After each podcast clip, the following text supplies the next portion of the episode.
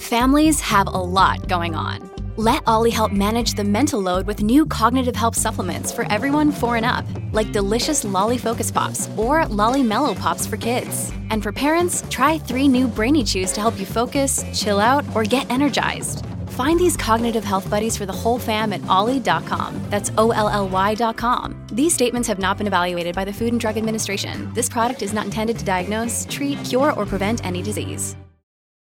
This episode is brought to you by Shopify. Whether you're selling a little or a lot, Shopify helps you do your thing, however you cha-ching. From the launch your online shop stage, all the way to the we just hit a million orders stage. No matter what stage you're in, Shopify's there to help you grow. Sign up for a $1 per month trial period at shopify.com slash special offer, all lowercase. That's shopify.com slash special offer.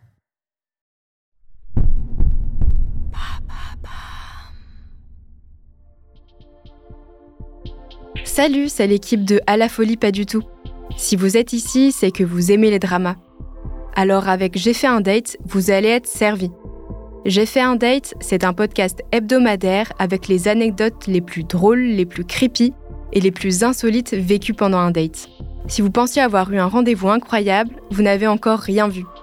Et le plus fou, c'est que 100% des histoires racontées sont vraies. Pour vous faire une idée, on vous propose de découvrir l'un de leurs derniers épisodes.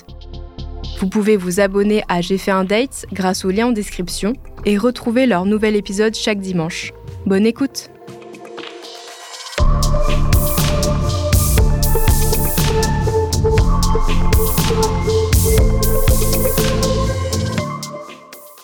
On est en 2018, je viens d'arriver dans le 77, donc moi je suis une nana qui vient de Lille. Je viens d'arriver dans un nouveau boulot, je suis éducatrice spécialisée, je connais personne. J'ai ma petite collègue de boulot, elle m'explique un petit peu comment ça se passe dedans et on commence à repérer un petit mec sympa. On est sur l'homme type 1m80, quelque chose comme ça, un peu blond, assez discret au niveau de la voix, très douce, très fluette, clairement l'opposé de ma voix euh, douce et soyeuse. hein. Je me dis ça serait intéressant d'aller lui parler, tout ça, tout ça, mais moi je suis pas quelqu'un qui aime trop trop aller voir les gens. Je commence à envoyer un petit mail, le gars me répond, je me dis ok on s'enflamme un petit peu, je me sens un peu pousser des ailes, c'est le moment. On continue de se parler, etc. Donc je commence à donner mon numéro de téléphone. On arrive à se trouver une petite date pour faire un rendez-vous galant. J'ai un petit peu un mélange entre de l'excitation parce que je me dis c'est trop stylé, c'est énorme, euh, j'ai réussi à parler à un mec, etc. Parce que c'est vraiment pas mon style. Et en même temps je me dis J'espère qu'il va pas être euh, l'opposé de ce que je pense. On se prend un petit italien, tout ça. Donc le gars il est motivé, il vient me chercher. Donc je me dis ça part bien. On se prend un petit verre, un petit apéritif, tout ça, ça se passe bien. Et on commence à discuter. Donc j'apprends qu'il vient aussi d'une autre région parce qu'il a bougé pour le travail. Et quand il m'explique qu'il retourne euh, très régulièrement dans sa famille, je me dis c'est chouette, il a une bonne relation. Puis en fait je me rends compte que s'il retourne dans sa famille, c'est pour euh, déposer son linge à sa mère. Donc déjà là je me dis on risque pas de sortir ensemble. Premier moment où je me dis, j'espère que ça va aller mieux pour la suite. Au pire, un petit coup d'un soir, ça peut passer. Et puis vient le fil de la discussion. Je rappelle que physiquement ça se voit, je suis tatouée, j'ai des piercings. La personne me dit qu'il ne supporte pas les tatouages et les piercings. Donc à ce moment-là, je me dis, soit il m'a jamais vu, soit il est malvoyant. Je lui pose la question du pourquoi en fait il est venu en rendez-vous avec moi. Il m'explique qu'il avait senti un feeling, euh, que c'était intéressant et qu'il allait savoir passer au-dessus. Le rendez-vous, ça devient un enfer. À aucun moment, il me demande si je vais bien. À aucun moment, il me répond au niveau des questions, etc.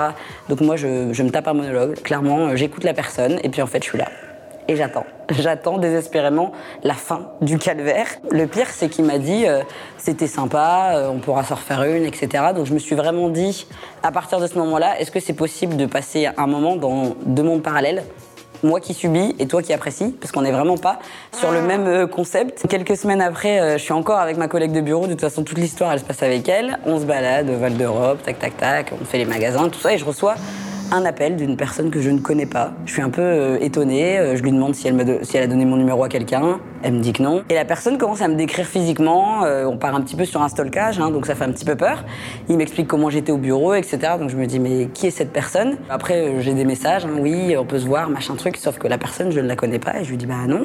Explique-moi déjà qui t'es. La personne ne veut pas me le dire. Donc on reste là-dessus et on continue notre journée. Et rebelote, quelques jours après, à nouveau, je reçois euh, SMS, appel. Donc finalement, là, c'est ma, ma pote qui prend le téléphone en disant bon, t'es qui, etc. On ressort de là, on n'a pas d'informations. Et puis vient euh, trois semaines après, au bureau, je me rends compte que le fameux blond avec qui je suis partie en date c'est trouver un nouvel ami, un copain noir. Je précise parce qu'on est vraiment trois noirs dans la boîte. Il y a ma copine, moi et du coup ce mec-là. Personne avec qui je n'ai jamais parlé, mais il y a quelque chose qui me dit que cette personne doit être la personne qui arrête pas de m'envoyer des messages. J'en profite pour vérifier si mon intuition elle est bonne. J'envoie un petit message euh, au fameux gars qui a l'air de me stalker et de savoir qui je suis. À la fin, il finit par me dire que c'est bien le blond qui lui a envoyé mon numéro en pensant qu'il y avait peut-être moyen de faire une petite passe D sur le côté euh, et de nous mettre en relation. Je pense qu'il s'est pris pour une agence matrimoniale à ce moment-là. Il s'est dit ça n'a pas marché avec moi, peut-être ça va marcher avec lui. Euh, Ils ont des points communs, peut-être ils ont les mêmes cheveux, j'en sais rien. Je sais pas ce qu'il lui a appris, euh, sans bien sûr m'en parler, hein, évidemment. Et sorti de là, je renvoie un message à la personne avec qui j'avais été en date. Bien sûr, pas de son, pas d'image. Hein. J'essaye de lui expliquer que ça ne se fait pas de mettre en relation des personnes, mais dans le monde des adultes, on demande aux gens avant. Et le blond comme le stalker, je les ai plus jamais revus au boulot. Donc je ne sais pas, arrêt maladie, sortie, démission, j'en sais rien. Mais je les ai plus jamais croisés. Je crois qu'encore à l'heure actuelle, ça reste le pire day de toute ma vie. C'était un podcast de My Mag.